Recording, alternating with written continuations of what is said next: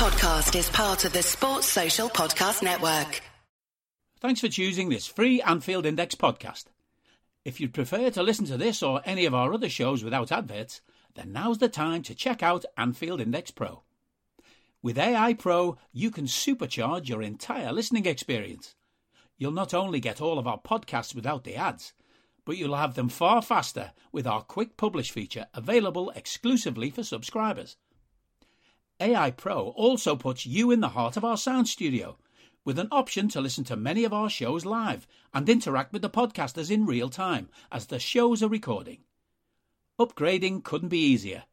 AI Pro is available on all popular podcast platforms, and we have our own apps for Apple and Android.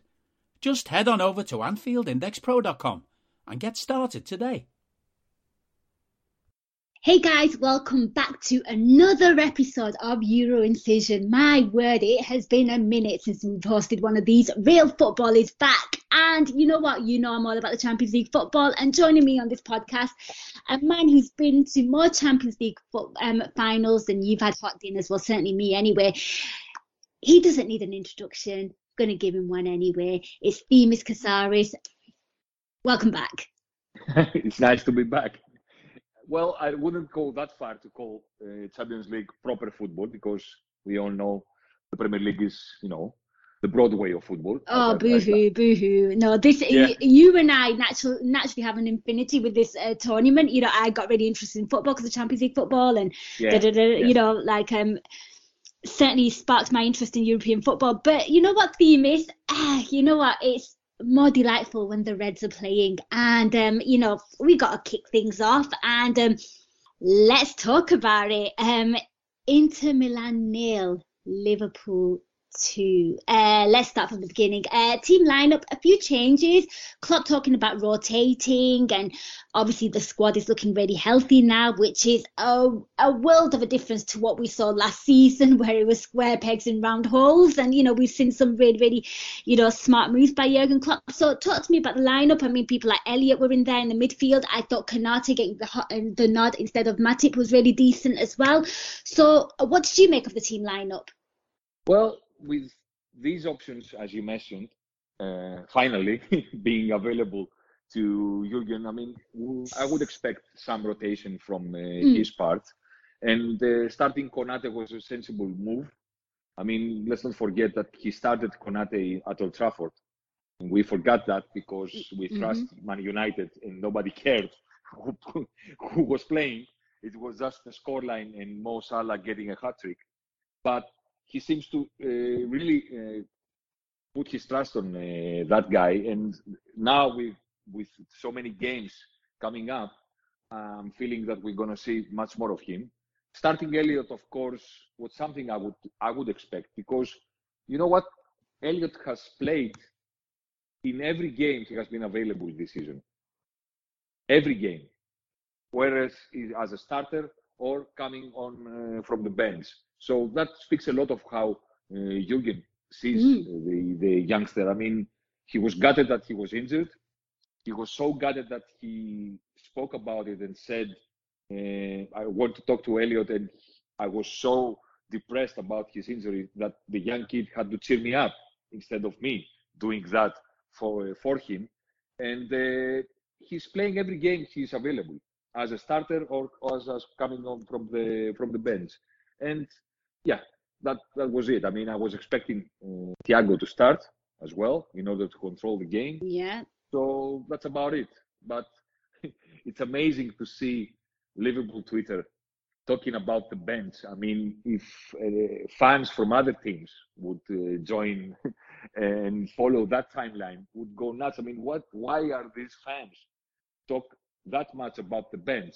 Well, it's because we have been uh, successful over the past three seasons with not much to rely on. And yeah. now for it, now for a change, we have a team that gives us the the opportunity to say, let's put that guy in, let's put that guy in, not let's start that guy.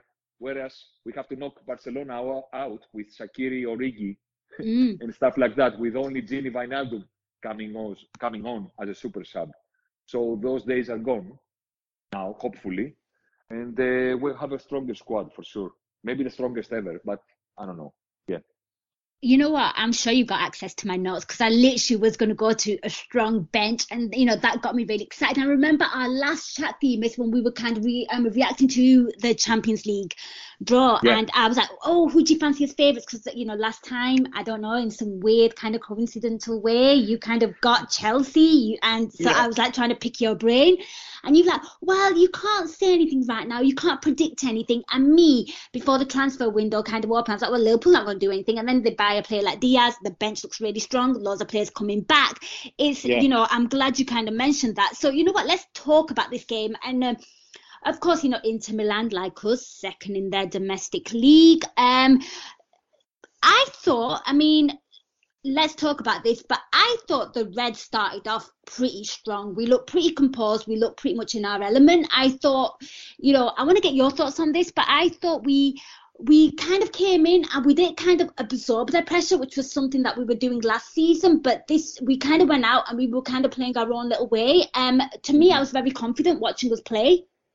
In the, yeah. in the first few minutes of the game, I'd say about 10, 15, 20 minutes. I thought, you know, like yeah, just came out exactly. out yeah, that that's the timeline. I mean, the first, uh, the opening uh, 15 minutes were very encouraging of showing us, showing us expecting a game that Liverpool will take the game to them. And uh, we started very strong, as you said. Maybe a few bad touches in the in the penalty box, but we were giving us giving the feeling to the, the fans that we're gonna take control of the game, and slowly that faded away and it was an even 30 minutes until uh, halftime. I mean, I have to keep to give credit uh, to them because I thought they played an excellent game because of the way they tried with courage to build up from the back and mm. by, bypass our press with courage. I repeat, and then uh, go uh, and attack our uh, midfield and our uh, defensive defensive four. And uh, it was I was impressed to be honest because when the draw uh, came and uh, we knew that we were going to play Inter, but we didn't know at first because we have two draws. Let's mm. not forget that. Well, I said to you, and you asked you asked me about my feelings and stuff, and I said to you, I don't know how the team's gonna be. As you said, we've got Diaz and the, the injured players are back, and we're feeling stronger. But what I mentioned is I'm not feeling that a team from Italy is going to be trouble because they are too slow and uh, they are not playing the football.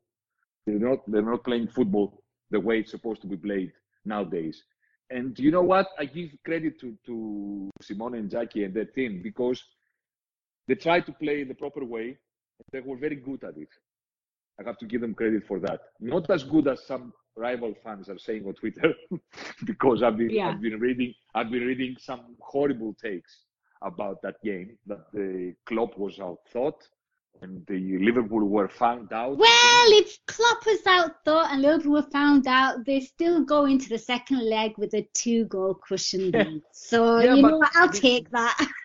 yeah, but, but besides that, well, sometimes you can take that win and uh, it's it, it, can be an outcome, a lucky outcome or something like that. That wasn't that wasn't the case. I mean, it's one thing to say that fair play to Inter Milan because they played the proper way and they did it in the best way possible, and they gave Liverpool 50 minutes of trouble in the opening uh, fifth quarter of the second half. It's one thing to say that and acknowledge that. It's it's another thing to say that we were thought and Jurgen was. Uh, of thought and Liverpool were found out. I mean, where where is all coming from? I mean, okay, it's one thing to give them credit, and it's another thing to go and say that I've watched that game, and my main conclusion is that Liverpool were in trouble. No, we weren't. It's just that they grew into the game, and then they had their moments in the opening quarter of the second half. That's the story. They grew in the game. Yeah, they absorb the pressure they weren't thrust like some some people thought when they, they when they saw the first 10 minutes. Nothing like that happened. Yes, of course. Mm. They, they grew into the game. They got their confidence back. They got Liverpool a little bit off the pedal, if you will. And then they had 15 minutes that they were really great. And that's that. That's the story for me. Yeah, I mean, they outthought Klopp and whatever, zero shots on target. But anyway, we'll, we'll get into all that in a minute. I mean, yeah. for me, um, to me, it just overall, like in the first half, I thought we were very mature. I thought, you know, we we looked really good for the first 20 minutes. I felt like as the game went on, so I'm talking about the first half now, Themis. I thought as the game went on in the first half, they started to look a bit more settled in their rhythm and their their groove. I think the only time that they absolutely maybe frightened me a little was um again one of probably one of their star players um um Hakan Çalhanoğlu, who you know rattled the crossbar. That like I woke up a little, but at no point did they really, really give me give me massive, massive concern. I mean, he was a standout for them. I thought Perisic throughout the whole game was um pretty decent. You know, um probably their best player. Caused you know Trent all kinds of problems in the second half in the. Uh, in the passage of play that you know the, the time of play that you're talking about in the first 15 20 minutes of the second half but as a whole i thought in the first half certainly we were so mature and i thought for me the guys that were bossing it were the two centre back parents who kept their um you know, um, Martinez, Lautaro Martinez, and um, Edin Dzeko absolutely quiet, and Fabinho yeah. for me was just everywhere. yeah, I mean, when you talk about the center backs, okay, Dzeko is a veteran now. So mm. in, from my point of view, I was not scared of him through the open play. I knew he couldn't do much. What maybe he would be a threat through set pieces. Yeah. Maybe um, from a header. And Çalhanoğlu is very, very good at set pieces. Yeah, actually, so, you know, you yeah. see a link. He's, he's a set, great set piece uh, taker. But for me, the standout moment of the first half is when Lautaro Martinez was one on one with Virgil van Dijk, and he didn't even bother to try to counter attack. That's yeah. for me. That for me is amazing. Uh, it's amazing because it speaks volume for Virgil, of course. But on mm. the other hand, that seems to be the, the gap between Liverpool and the other teams. I mean, this guy, Lautaro Martinez, is so highly rated yeah. as a superstar. He's supposed to be worth close to 80, 100 million euros or something like that. He's the star of the Argentina team and all that the new uh, uh, star from Argentina. And you're watching that guy and you say, really? That yeah. guy, that guy, he cannot dribble, he cannot carry the ball. He's an average at best goal scorer, and you you're raving about that guy. So that's the problem with Italian football: mediocre players getting fame and fortune. Well, whereas at, at best they're average. I'm not saying that all their players are average, but I'm saying that Lautaro Martinez would never get in the Liverpool squad, and he's a, he's their star player. They won the league with him and Lukaku. They won the league, and mm. Lukaku get back to the Premier League, and he's doing almost absolutely nothing for Chelsea. okay, and Lautaro Martinez is, is considered to be a star. And you know what? I'm not gonna uh, slash him and say bad things about him if he misses Eh, a, a, great opportunity and stuff like that, because that can happen to anybody, even more. But you watch that game. Was that any part of the game that showed you that this guy has skill? This guy is, you know, to be feared of. This should be an interesting signing for any Premier League side. No, he, he saw Virgil van Dijk in front of him, and he didn't even bother to try to do something. Let try like Adama Traore has tried, like Mbappe has tried, and fail because uh, like Haaland has tried versus Virgil and fail because he's a great defender. There's no shame in failing to get past Virgil van Dijk because mm. he's the best. But he didn't even try. He didn't even try. But to be fair to them, they were missing Barella through the yep. midfield, which is uh, their best midfielder. I had to say that. I did say that when we did the pod yes, he did. after the draw, that there's going to be a huge miss for them to miss their best midfield because they had to play Arturo Vidal, and that guy is, I mean, come on, that guy is, uh, I cannot stand watch him, watch, watch a game with him on the pitch because his only contrib- contribution to the game is to foul or to be fouled. How did he not get booked in that game? That is the biggest miracle of everything. Because because we had a great a great referee, a great referee who wanted to get the game out with no yellow card. Mm.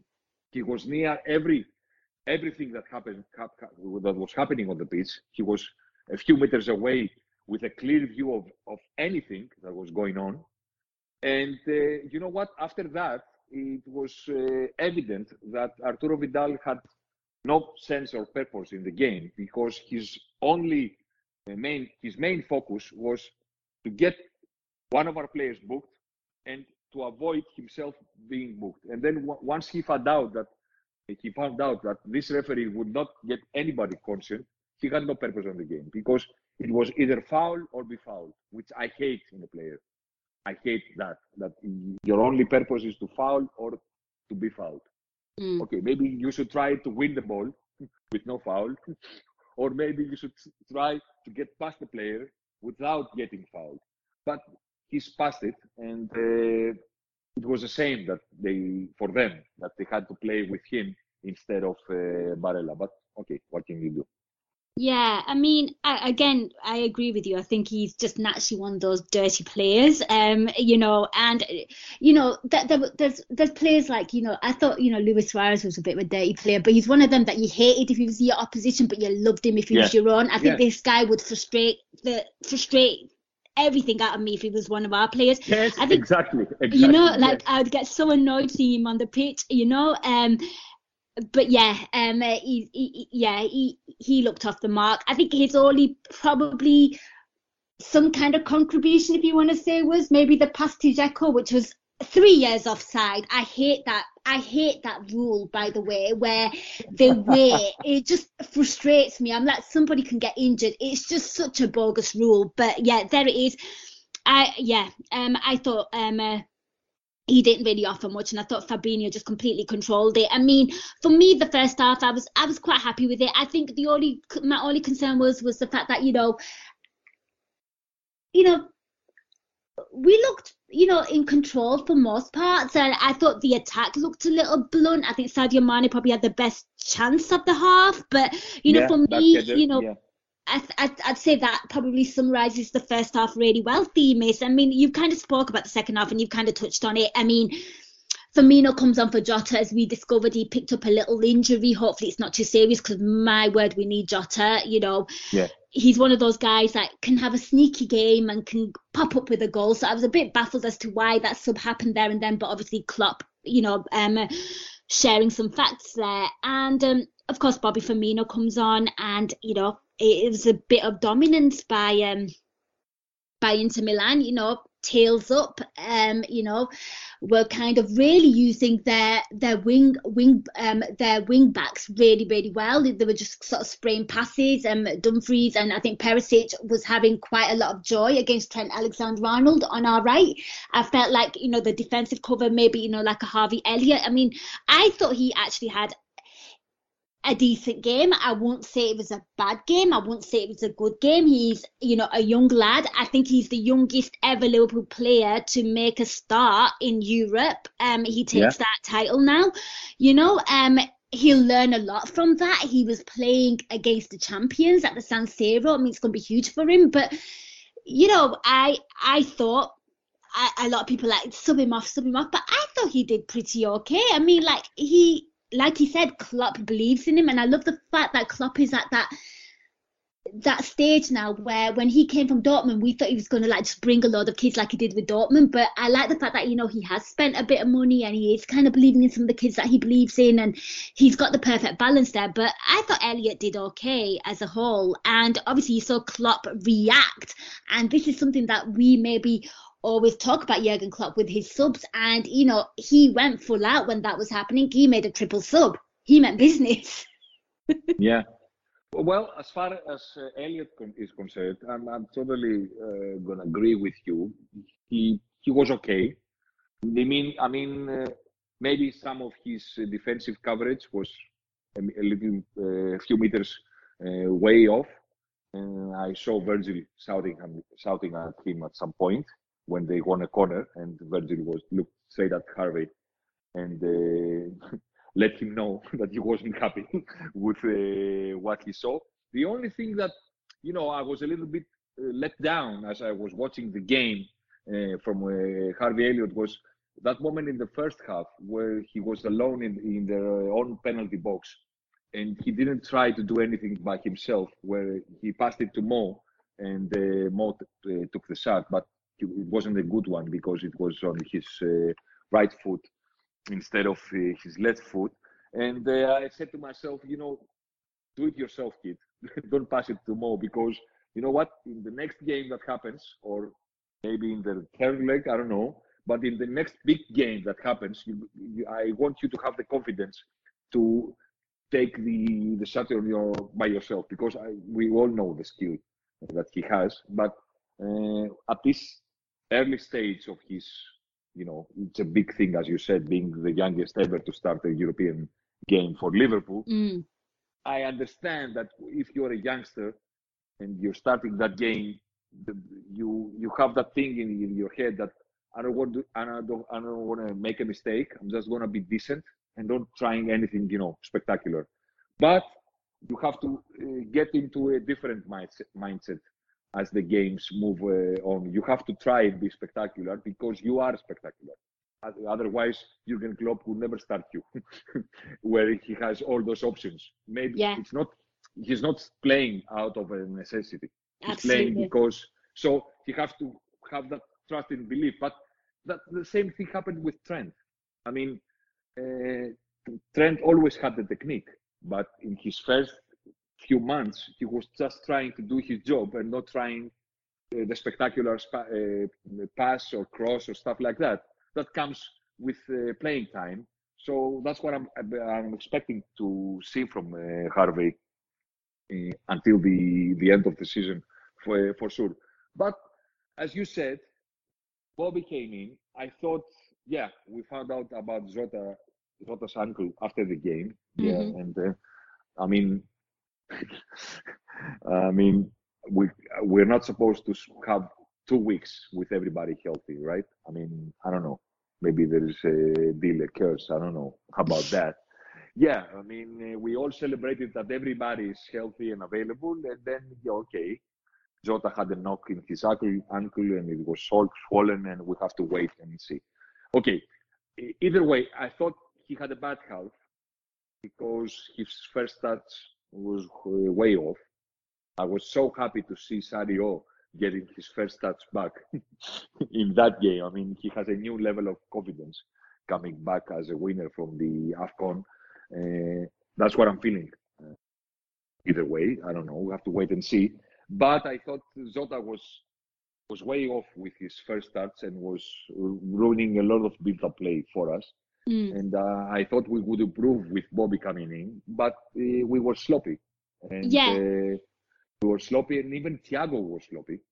I mean, come on, you're supposed to be the guy to con- who controls everything, and even he was sloppy. I don't know, and uh, that those 15 minutes were that bad that uh, forced Jurgen's hand, and he said, "Okay, uh, no, I'm not gonna spend time questioning uh, what should be, what my next uh, substitute would, should be. Maybe in midfield, maybe in, in the attack, maybe Sadio will come out and uh, we're gonna play Diaz. No, no, no, no, no, no. I'm gonna, I'm gonna throw them all three uh, at once because that shows for me how uh, unhappy he was with what yeah. he was going was going on. I mean, with the subs um, theme, it's like they all kind of made sense. You know, we saw Diaz, and you know, naturally you're excited because he just looks like a Liverpool player right away. And you you know instantly right, okay, well Sadio's coming off. Um, you know, you kind of look at Harvey Elliott, you think maybe he's going to put a bit of maturity and a bit of experience, yeah. or you know, yeah. Naby Keita makes sense. I think the only one that initially baffled me, in hindsight, is, you know, is is a wonderful thing. I thought Fabinho had a great first half. I was like, what's you know, I did scratch my head a little at that one. I'm not gonna lie when it initially happened, but Jurgen Klopp clearly trying to mix things up has, you know, quality on the bench, wants to bring it on, doesn't want to wean in one, so brings in all three together. You know, my word. I mean, that's ballsy by Jurgen Klopp. Yeah, I totally agree with your uh, thoughts on the on the three substitutes. Totally agree. I mean, I thought Mane was not ready yet to play the full 90 minutes. So why not bring uh, Diaz in? As you said, he already looks like a really good player. Okay. Harvey Elliott, the obvious, obvious choice to bring somebody in to settle the game, to help uh, Thiago uh, control the game, like uh, Naby was trying to do. But as you said, Fabinho, I wasn't expecting that. Mm. Exactly, your thoughts are exactly the same with uh, mine during the game. But I, I, after the game, I thought, well, Jurgen was so frustrated that he, he wanted to send the message to the team that this is not accept- acceptable. You, you're losing control of the game in a way that it's not supposed to be happening more than five minutes, and it's happening for the entire minutes that we have played already in the second half. So this is not accept- acceptable, and I'm changing everything. So yeah. Two new midfielders, Jordan and Naby, along with Thiago, and two new faces up front with Diaz and Firmino because I've had enough with what, what I'm seeing, and we're playing Champions League knockout stage, and this is not good enough. And this, he sent the whole message to the whole team, and yeah. I think every, every everybody played a part from now on from Liverpool to, to cruise their way because that's what we did. Yeah, I mean those subs really, really did change up the game. I felt like there was more potency in the attack. I mean Diaz just coming on, just naturally just freshen things up on the left. I mean, one thing I love about him is his pace, and I thought what he kind of brought was this. I thought um, what he brought was this natural ability, kind of to draw defenders near him, and you know, again he was the first one to kind of get in behind the defense you know, with his yeah. with his chance. Um, I think it was was it Trent that put the ball to him? Yeah, yes, absolutely. And I was yes, like, exactly. whoa, you know, and that's just a little bit of, um, you know, a bit of diversity in terms of what he he can do. And I was I was really impressed with him. He looked so lively on that left hand side, and you know, again injected some kind of urgency, and you know, and I just I adore him and I want to see more and more of him because he just looks like such a confident player. And, you know, even even trying to take the shot, he, he took he took a long range shot and he obviously he, he was off target. But you know, just there's just a bit more to him on that left. Like you said, Sadio Mane still isn't quite there yet. Yeah. Well, if you look at the the contribution of the four players that came in in the second half mm. in, in terms of the timeline that they con- they actually contributed to Liverpool, not the timeline of when they came in the game, but uh, when they actually contributed to the way we turned the game around and cruised our way to the final whistle. Well, Diaz is the first one. Mm. Diaz is the, the first. I, I totally agree with you. He was the first one to put his name on the list to actually make things better for us because he Sadio was tired, I think, at some point, and was uh, was actually out of the game in those uh, 15 minutes. And Diaz immediately got the ball to his feet and went straight to playing uh, the one-on-one. Uh, and uh, he played Robbie, sorry, Andy, in the penalty box right before that uh, play you you mentioned. Uh, unfortunately, Robertson took the, the wrong choice there and tried the back heel instead of uh, squaring the ball to Mo and Bobby. But that shot you mentioned when he was played in mm. by Trent, the interesting thing about that is that we weren't playing from the right uh, hand side. It wasn't the ball in Trent's uh, foot. So you have to expect, you know, Diaz coming in to make a move. No, mm. actually, we played from the left hand side, and he took the ball, and he carried the ball all those meters to the central uh, part of the pitch. He was the one to give it to give it to Trent, and he continued his run. Yep, yep. So I was impressed by that because the movement, the constant yeah, movement all the time. Yeah, the movement, but in, order, in, in continuum with your initial move, not the movement that like uh, the the player from the other hand side would do when he knows Trent has the ball. So okay, I'm gonna come a little closer and try to make a move without the ball, and maybe Trent can spot it and find me with a cross or a through ball or whatever. No, he was the one to carry the ball all those meters from the left hand side to the center of the pitch and then continue his run and, and actually show Trent where he wanted to go. So Trent managed to get that through ball in Unfortunately, the shot was blocked. But those two or three movements by Diaz uh, scared Inter Milan. They mm. were afraid of him, so they had to backpedal a little. So that was the main, the first point made by Liverpool that you know what, enough is enough. From now on, you're gonna be scared. We're not gonna be scared of your counter attacks, as we did in the previous 15 minutes. You're gonna be scared from now on. You're gonna have to backpedal. You're gonna have to uh, get a little bit closer to your goal, and we're gonna control things from uh, now on. Then Jordan came in, then Naby came in, and of course Bobby, who was the first to come in, had the the first punch with that uh, with that header. Oh, you know what? He, I'm going to call it the no look header. My word, you know, uh, the you know the corner, you know, the corner from Robben, the way he just, it, to me, when I watched it live, it was in slow motion. It was beautiful. Yeah, yeah, yeah. It's it's amazing how much we agree today because that was my thought exactly. I mean, the goal was going in, but it was like a replay or something like mm. that. I mean, uh, I didn't even celebrate it that much because I was in awe of what I, I, was seeing. I mean, I said that that's sweet, that's sweet, and it, it reminded me of the the, famous uh, header from uh, Sadio uh, back in the title-winning season. Maybe the most important goal of that season, uh, from my point of view anyway. That uh, 90, what is 90, 90, 95th minute, something like that, away at Aston Villa from the Robertson corner. That mm. Sadio, an amazing, the most difficult head, header I've ever seen in my life. I mean, Sadio scoring that with the the foot of the opponent right in his face uh, at the death to win that game for for for for Liverpool one week before we played City, right? It was one week, one yeah, week I think before so. we played. You got better memory than me, but yeah.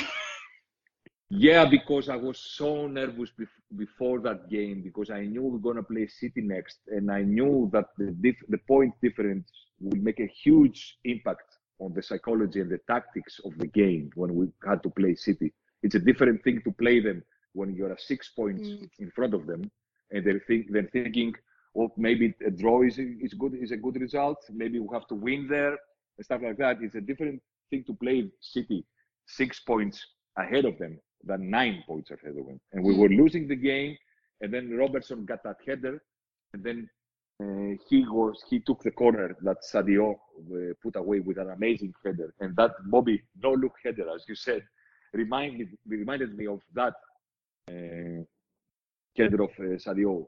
Well, we are the best team in Europe right now in terms of corner corners. I don't know if you know that. I did but, not know that, but uh, thank you. Yeah, we actually score a goal every 12 and a half corners in the Premier League alone hmm. this season, which is the best uh, corner per goal rate in the top five uh, leagues uh, right now. So we are getting very, very, pretty good at it. So actually, I made a I made a piece about that coloration to Olympiacos, who, who are doing amazing from corners this year, uh, with a non-sustainable uh, record. They're scoring one goal every 11 corners right now, which is out of this world. So I did that yesterday before the game. And uh, when we scored from uh, that corner, I smiled and said, "Yeah, you know what? I knew that because we are the best uh, at corners in the whole in the top five uh, big tournaments right now. So I was very pleased with uh, Bobby doing that no look header, as you said. I almost want to re react reenact that advert they did for I think it was coconut water when um, uh, Firmino goes knowledge. And I'm doing it to you right now because literally you your Matip and your fun facts that is brilliant. Um and you know what? You can plug that piece at the end of the show. There you go. People will want to will be intrigued by that. I mean um, and then we've got to talk about the second goal. I mean Mo Salah I thought relatively kind of had a quietish game by his yeah ridiculous standards, but my word, I mean, could not have come at a better time to just completely take the sting out of the game. I mean, Trent cross to uh, Virgil van Dijk. And you know what? Konate, with his little nimble feet in both boxes, just, you know, pulls himself back and, you know, Salah just like drives it low. And again, to me, that felt very slow motion as well. I don't know if it was Italian football and it's like slow motion, but I was just like, whoa, you know? yeah, well, it wasn't smash and grab like in the Premier League. I completely no. understand what you're saying. Well, fair play to Konate. Yeah, I mean the way he just kind of like just leaves it for him, yeah. you know, and he's a for big having, guy, you know. yeah, yeah, exactly, exactly. I mean, for having the awareness and yeah. the, I, I don't know if Mo talked to him. Maybe he did. Screamed, uh, screamed like, "Get out yeah. of the way!" or something. I don't know. Yeah. But he was excellent in doing that, and it was uh, and fair play to Mo for immediately hugging him, acknowledging uh, his contribution. That you did it in the best way possible, man. Yes. I mean, you got you got out of the way like I told you to, and uh, thank you for that because I hit it in the in the in the best way possible, and uh, it went in. And I mean, fair play to Konate, fair play to Mo for congratulating uh, him immediately. Mm. And I mean, what a guy Virgil van Dijk is. I mean, yeah. hugging his teammate yeah. in the in the Netherlands national team Dumfries in yeah. front of him for one split second. I mean, not making a meal out of it. I mean, not making a big story, but for one split second before he got to his teammates to celebrate their second goal, he found the time and the the character and the mood to give his his teammate in the national team a little hug from behind and saying, I mean, okay, I, I understand your frustration, but okay, don't sweat on him. I mean, okay, bad luck. What can I say? I won the header. He struck it really well. It went in. You're losing 2 0. What can you do? Life goes on. I mean, keep your head up. in one split second, I mean, uh, I don't know. I, I, would like to spend an evening with Virgil van Dijk for sure. I mean, he's maybe number two in my list. I mean, Jurgen, of course, is number one. Yeah. But yeah, number two in my list is uh, Virgil van Dijk. I find his overall character and the the way he performs on the pitch, the mm. way he acts, the way he talks, the way he screams at his players, but at his even his little celebration with Roberto Firmino, yes. where they kind of did that kind of chest thing yeah, and hugged, yeah, and then he's got like a special celebration with Marcelo. He's just a natural yes. leader, and just seeing him, you know, lead the team out, he just he, he's just a colossus of a man. Yes, he is, and uh, I'm so glad that even when he screams, he's not doing it, doing it in any way that resembles the way Jamie Carragher used to do it. I mean, yeah, because you know what, he was a leader too, but he did it in a way that showed frustration and panic, and yeah, a, a will to win. I'm not doubting that Jamie did all those things because he wanted us to win so mm. badly. Mm. But he was doing it in a way that it wasn't calm, it wasn't assuring, and he made even the crowd were nervous when Jamie did that because it showed uh, it was a sign of panic, it was a sign of frustration, it was a sign of nerves kicking in. Whereas mm. when he does that, and he does it a lot, waving his arms, he has he has another way of doing that. Yeah, it's, it's almost like he's saying, I expect better from you. It's kind of yeah. like motivation rather than tearing yeah. down. I, I mm. get what you're trying to say there. You know, not red in the face. He's just saying, come on, man, you're better than this. It's that, that kind of vibe rather than what the bloody, you know, like, yeah, if you know what exactly. I mean. There's a way of, yeah. I, I that's see. What, that's what I said to my wife, actually, when he gave that bollocking to Harvey Elliott. And at the end, he told him to fuck off and I, I, can see that he told you to fuck off. But then he said, "Come on." That's that's a huge difference. That's a huge difference. The way you you choose to end your sentence instead of editing with the with the, with the F word, he ended it with "Come on." That's a huge difference from a 18 18 year old like Harvey who is starting his first European game for Liverpool you know away from home and he gets it from the captain because Virgil was the captain, right? And mm. he gets it really hard in front of everybody. But at the end of it, there is, come on, you can do better than that. Yeah. And that's that's the way to do it. That's the way to do it.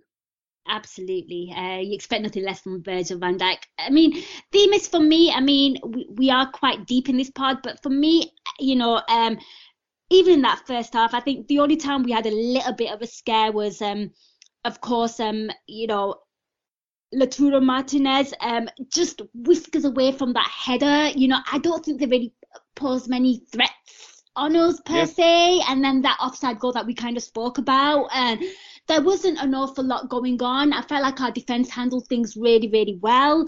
I mean, for me, I mean, when I look back at this and I look at this result, I just see Liverpool, who didn't really play amazing like we're used to, just kind of were professional in the sense that they didn't give their best, got two goals, were professional, absorbed the pressure, didn't panic, didn't get rattled against maybe an Inter side that maybe gave it some, you know, gave it some against us, and we handled it really well. Yeah, I mean, overall, it wasn't like we played AC Milan, which mm. was mm. a game that didn't matter for us. It mattered a lot uh, to them they had to look, a lot to play in that game. We played at second or maybe third choices in that game, and we won either way because they are dreadful. okay, it was a different game. They gave their best even without the, the star uh, midfielder. At that, I thought that they were excellent in the way they bypassed our press, our high press. Excellent. They did it with courage, but also with knowledge of how to do it in order to get out of it they did it in the best way possible. Maybe they, they would have gotten a little bit more out of the game if it wasn't for Virgil and uh, Konate, with which I thought they were amazing. Yeah, amazing in the way they handled the, the themselves, especially in those opening uh, 15 minutes of the second half, especially in that part. Yeah. And after that, as you said, really professional, really composed, do not panic about anything. Maybe, maybe other teams and other managers would say, you know what, this is dreadful. We are not playing like ourselves in the uh, the first 15 minutes of the second half. So let's try and fix that and avoid defeat because this is this is not our night and we're not playing as usual. What on the other hand, what we did is fix the problem, and then win the game easily. That's a different mentality mm-hmm. uh, away from home. Do not try and save the game because you're scared of what you're watching. Trying to fix it first, and then because you are the better team, go on and win it, and don't care about if we're playing away from home, if you're playing at home. Fix the problem, and then go on and uh, win it. And that's exactly what we did. Absolutely, and I cannot wait for the second leg. It's going to be really intriguing to see what changes Jurgen Klopp makes and how he approaches it as well. You know, um, it's just a really, really healthy position to be in. Themis, I think we pretty much talk, spoke a lot about Liverpool there. Shall we move on to the next one? Yeah, yeah. Or is there anything you want to say on this one? No, about about our game. No, if you want to talk about the PSG Real Madrid game, let's I, go there. Yeah, I mean, for me, I mean, uh, if you live under a rock, which you don't, because you listen to this pod, uh, PSG versus Madrid. I mean, I like this ties. To me, it's the bride, meaning um, Real Madrid, who always up, uh, who are the most successful team in Europe, versus the crazy cat lady, which is Paris Saint Germain, who are just eager to win this trophy. Never quite done it. I mean, it was. I watched this game, um, and I want to get your thoughts on this because I just had a few takeaways from it. I thought, you know, Real Madrid was just so, so defensive, uh, played right into PSG's hands. I mean, I thought Kylian Mbappe was probably the star of PSG, in my opinion, was just absolutely brilliant. And I want to get your thoughts on on just the whole game as as a whole because I've just got a few bullet points. Messi, I thought was a bit meh, you know, in the Champions League game, yeah. missed the penalty. That could have been the highlight. That could have been the talking point. But Kylian Mbappe had other ideas, and of course stole it last minute. You know, a heart heartache. But this tie's still pretty much alive. I mean, I want to get your thoughts. Well, my you know my main title, my main title about the game, eh, if I have to have you know only one sentence is that the game did not belong in 2022. I mean, it looked like to me, it looked like a game from the the middle of the of the zeros. Too slow, mm-hmm. too, neg- too negative. First half no, was really, really uninspiring as well. I thought. Yeah, no press. I mean, one team with the ball, but very slow in advancing with the ball uh, up, upwards, and the other team defending, but not threatening threatening at all with uh, counter attacks or transitions or stuff like that. Too slow, too slow from both teams, and you know it was like it was like a reunion of you know has-beens. I mean, okay, maybe it's a it's a tough word to use, but well, you look at Real Madrid and they have Kroos and Modric, mm. and we all know that the, the best years are behind Gone. them. Yeah, they have. Yes. Yeah, they're behind them.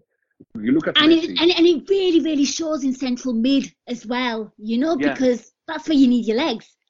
Yeah, exactly. And they are great footballers. The one got his national team in the World Cup final. The other won the World Cup with his national team. They won the Champions League so many times, but there has been. And Messi, I, I, I watch him play and I still know that he has the ability to do something amazing. But on the other hand, I watch him play and I know that this possibility is lower than ever. The possibility of him doing something in the next minute that is absolutely amazing is lower than ever in his career. He still can play that ball in the first half uh, from the, the through ball to Kylian Mbappe, who uh, got a shot straight at Courtois in the first half, and he still can do that run with the ball that got uh, Neymar in the penalty box in the second half. He can st- still do amazing things, but not in the so much often. it's not really the same in the same way possible that he's gonna do something amazing in the first in the next minute of the game because that's the feeling I got every time I watched him play for the past 15 years. But maybe he can do something amazing in the next minute. And that's why I'm keep watching the game and I'm not turning it off. And I'm, I, I will always find a way to watch Messi play because he always gave, gave me the feeling that he can do something absolutely amazing. Yeah. Right now, right now, right in the next minute, right in the next passage of play, he can do something amazing. Mm. I, I can still feel he can do it, but I know that the possibility is lower than ever. And then you have who is the, the the new big star? Okay, Real Madrid have Vinicius, who has a breakthrough season for them, but he was outplayed by, by the tactical trick of Mauricio Pochettino. What he did, I find it, I find that maybe the most the most interesting part of the game tactically it was it was the way Pochettino used Danilo who played in midfield. But when PSG had the ball, he tracked back and he was the right uh, center back. And they played with three at the back, and they had Hakimi uh, as a, the right winger. So it yeah. effectively that effectively took Vinicius out of the game, and Benzema was coming back from uh, an injury, and he wasn't anywhere near his normal level of play. Mm. So we have a team you have a team playing 90 minutes behind the ball and yeah. with no way of counter-attacking. So it's up to the home team to light the way the, the game up, but they were too slow in order to do that. So what you have left, a star goalkeeper, Donnarumma, of course, won the Euro Euros for uh, Italy, but mm-hmm. nobody watches a game to watch the goalkeeper. I mean, come on. So who's left? Only Kylian Mbappe. That's the guy left.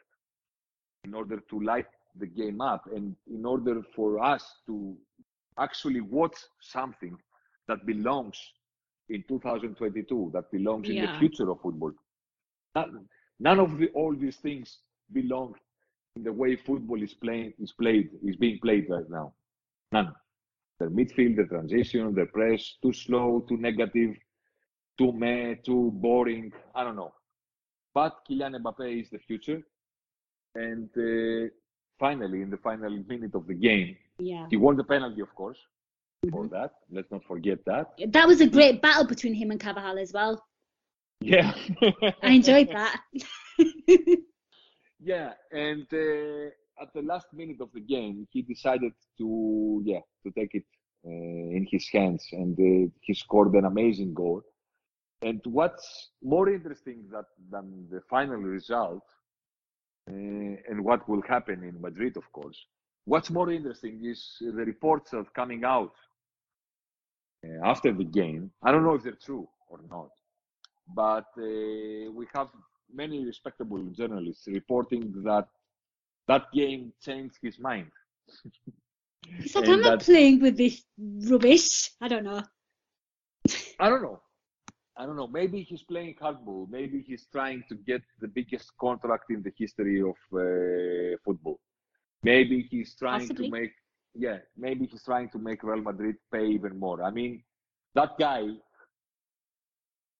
he's got both teams in his pocket. He can do whatever he wants, and he can blackmail them in any possible way. Both PSG, who are desperate to make him stay, and both Real Madrid, who thought that he is already their player in just a matter of time because uh, before he joins them in uh, June. He can do whatever he wants. I mean, it's amazing the way he has handled himself and the contract, of course. And uh, he can do whatever he likes, wh- whatever he likes, actually. And uh, these reports, I don't know if they're reliable, valuable, or completely made up, but uh, it's funny to watch that. It's funny to see Real Madrid panicking because they're feeling and they're reading in the press that Mbappe has second thoughts now, and uh, he was so disgusted in the way they play. then he feels that why should I join you? Because I beat you and you did nothing in that game. So maybe I'm having second thoughts. And now they're reporting that in order for Real Madrid to uh, convince him to rechange his mind and actually join them in, uh, in the summer, they're going to try and sign Pochettino as well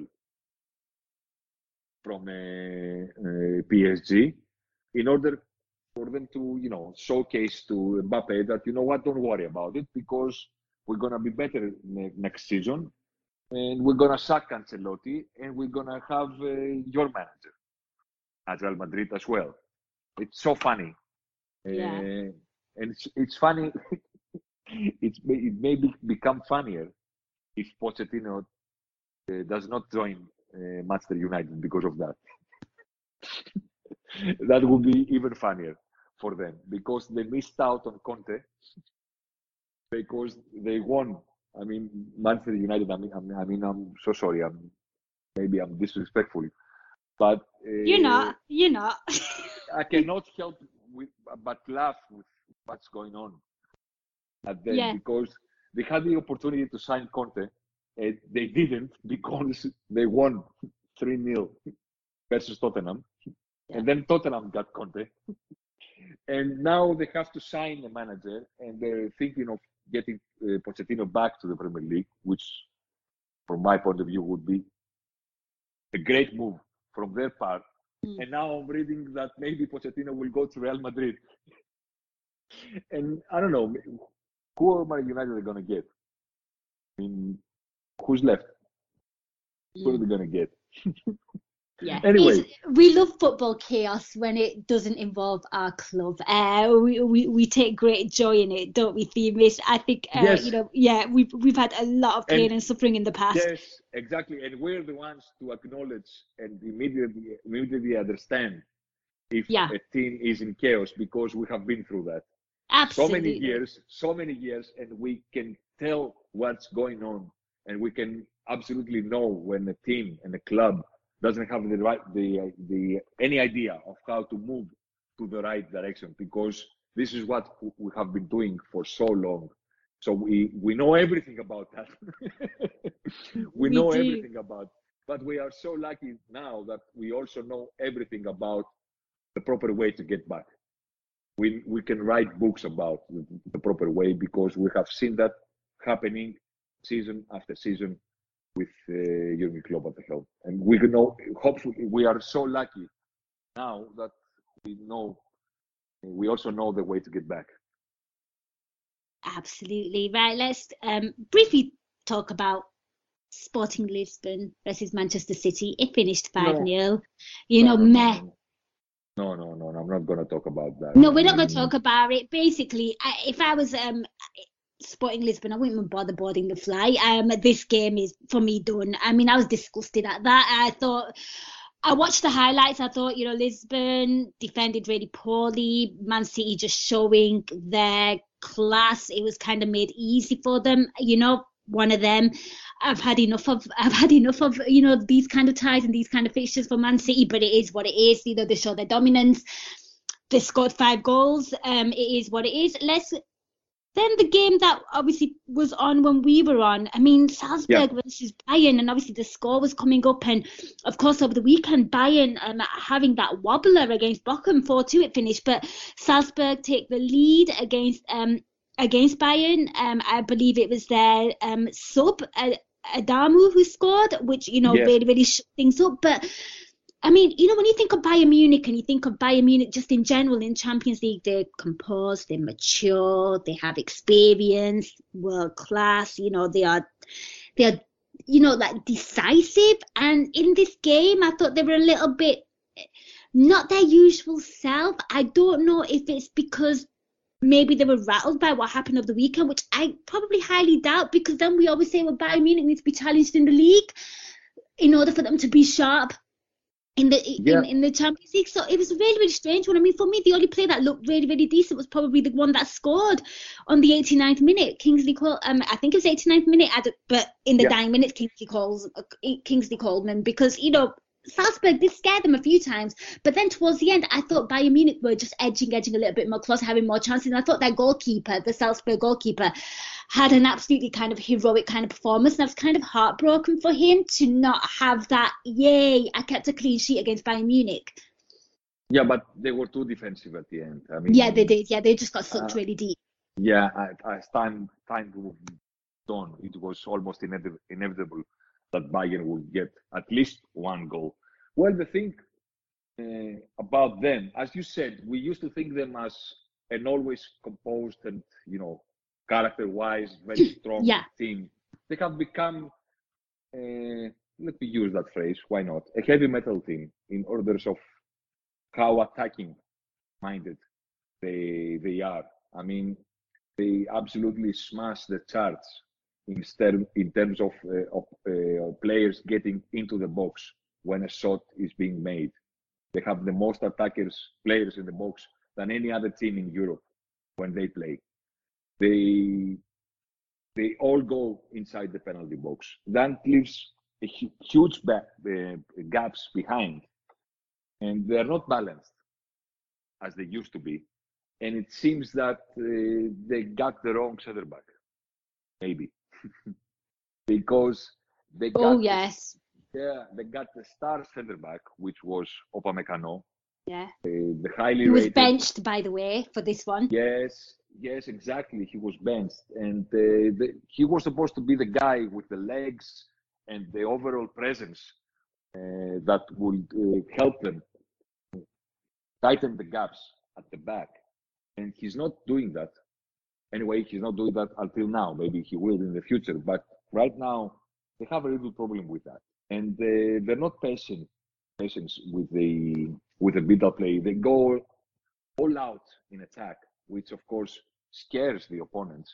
And they have so many players in the box with Gnabry, with Coman, with Lewandowski, with Müller, with anybody uh, attacking and taking shots and taking opportunities. But that's scary for a team like Salzburg scored and that's and then uh, said said okay let's do our best in order to keep that one nil. That's what they did actually.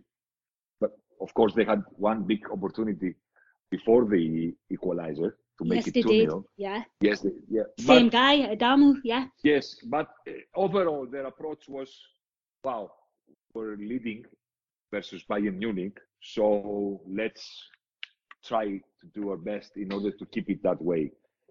another team might not feel that way about Bayern Munich and might try to score uh, again versus mm. them. That's that's the that's the interesting part because not everybody is scared is scared of what they're doing in attack, which don't uh, don't get me misunderstood. They're absolutely brilliant when they're attacking, but mm. they're not doing it in a balanced way. And this is the price they paid, yeah. where they were knocked out by PSG last season. And that's the big question about them this year, because I consider I still consider them one of the three best teams in uh, Europe for me. I'm not changing my mind. All I'm saying is, excuse me, they're not balanced enough. And they brought Upamecano in order to solve the problem in the back. But until now, it feels like they got the wrong one. And it feels like we got the best one. Or maybe we are better in picking our players that uh, seamlessly can fit into our hmm. system. Mm. Maybe maybe we're better at that.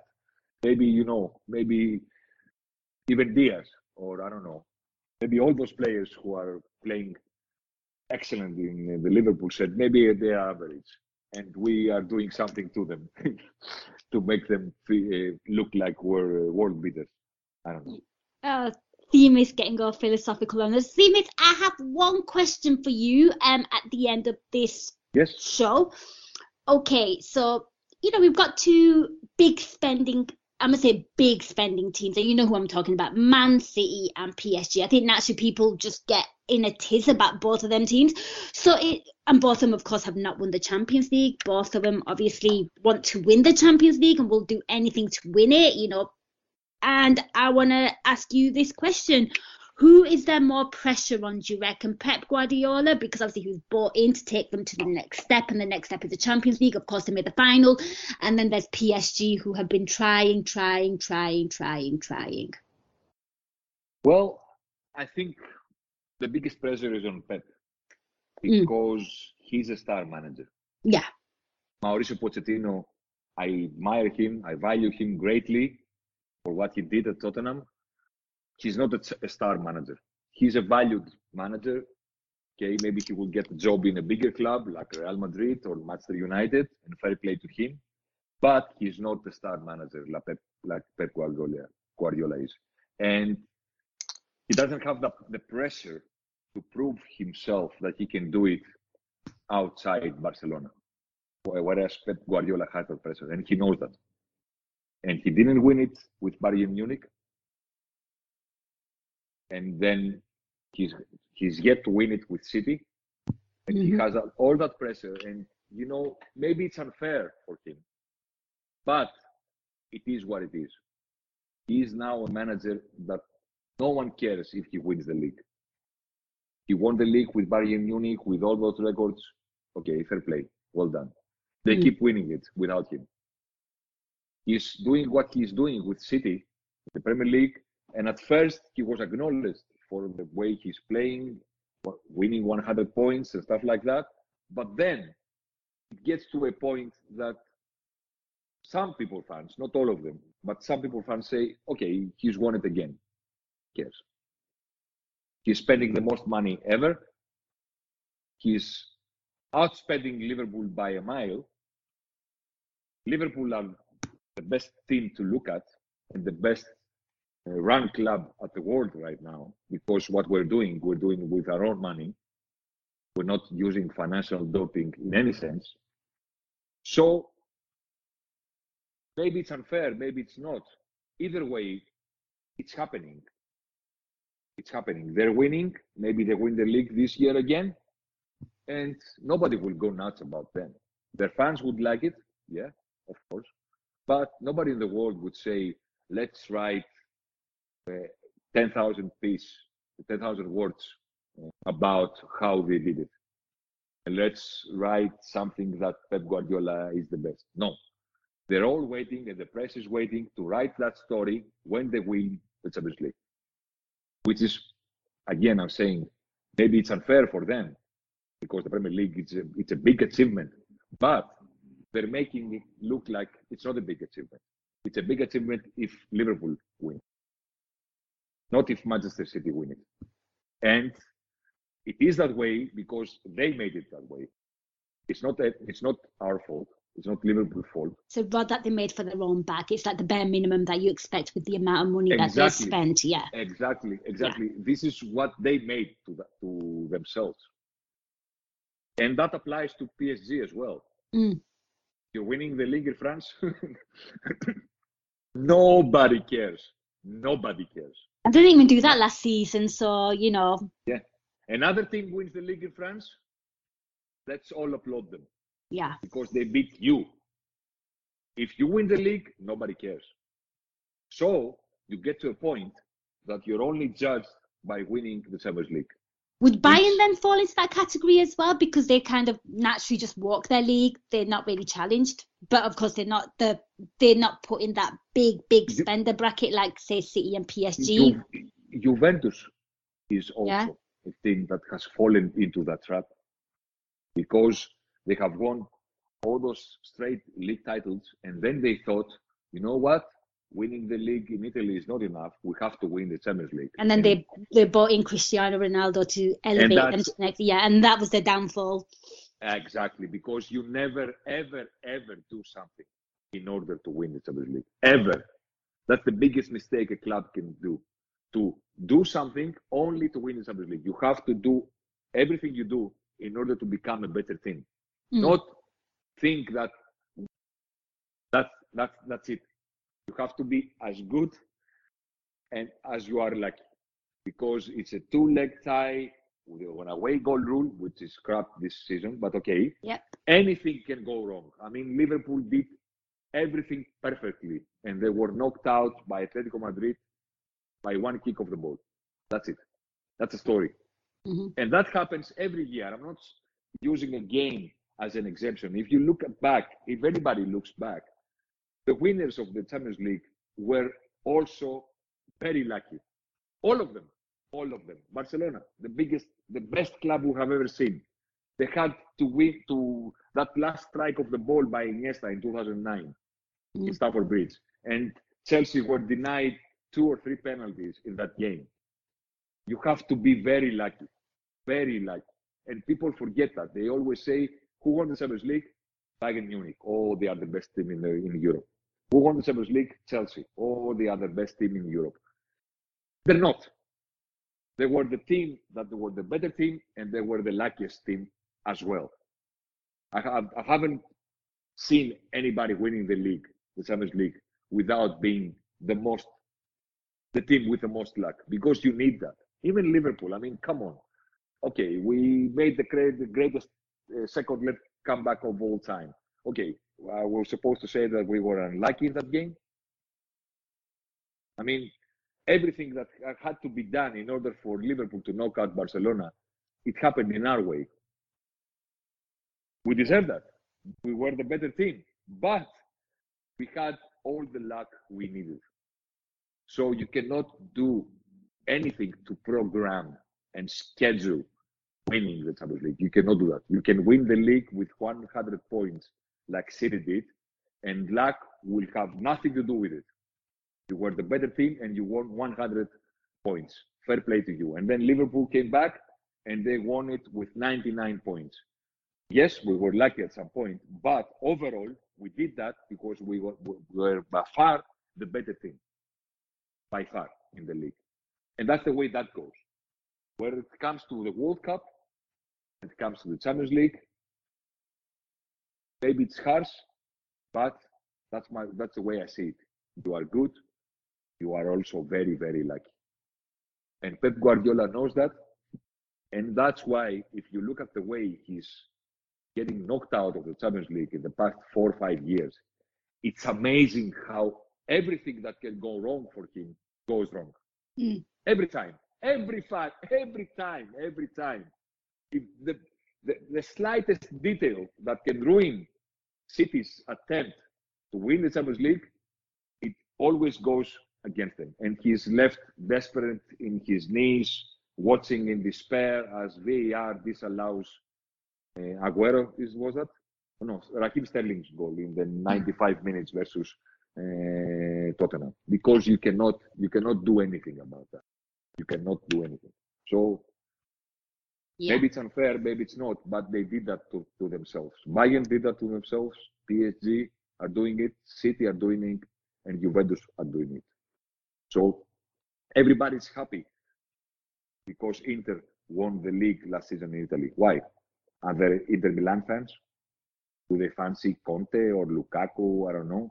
But everybody was happy. Why? Because they heard that Juventus didn't win the, didn't win the league. Everybody's rooting for Napoli to win it. Why? Because of Diego Maradona and the, the 86 and stuff like that? No, not only because of that, but they're disgusted to see teams win their leagues year and year after hmm. year.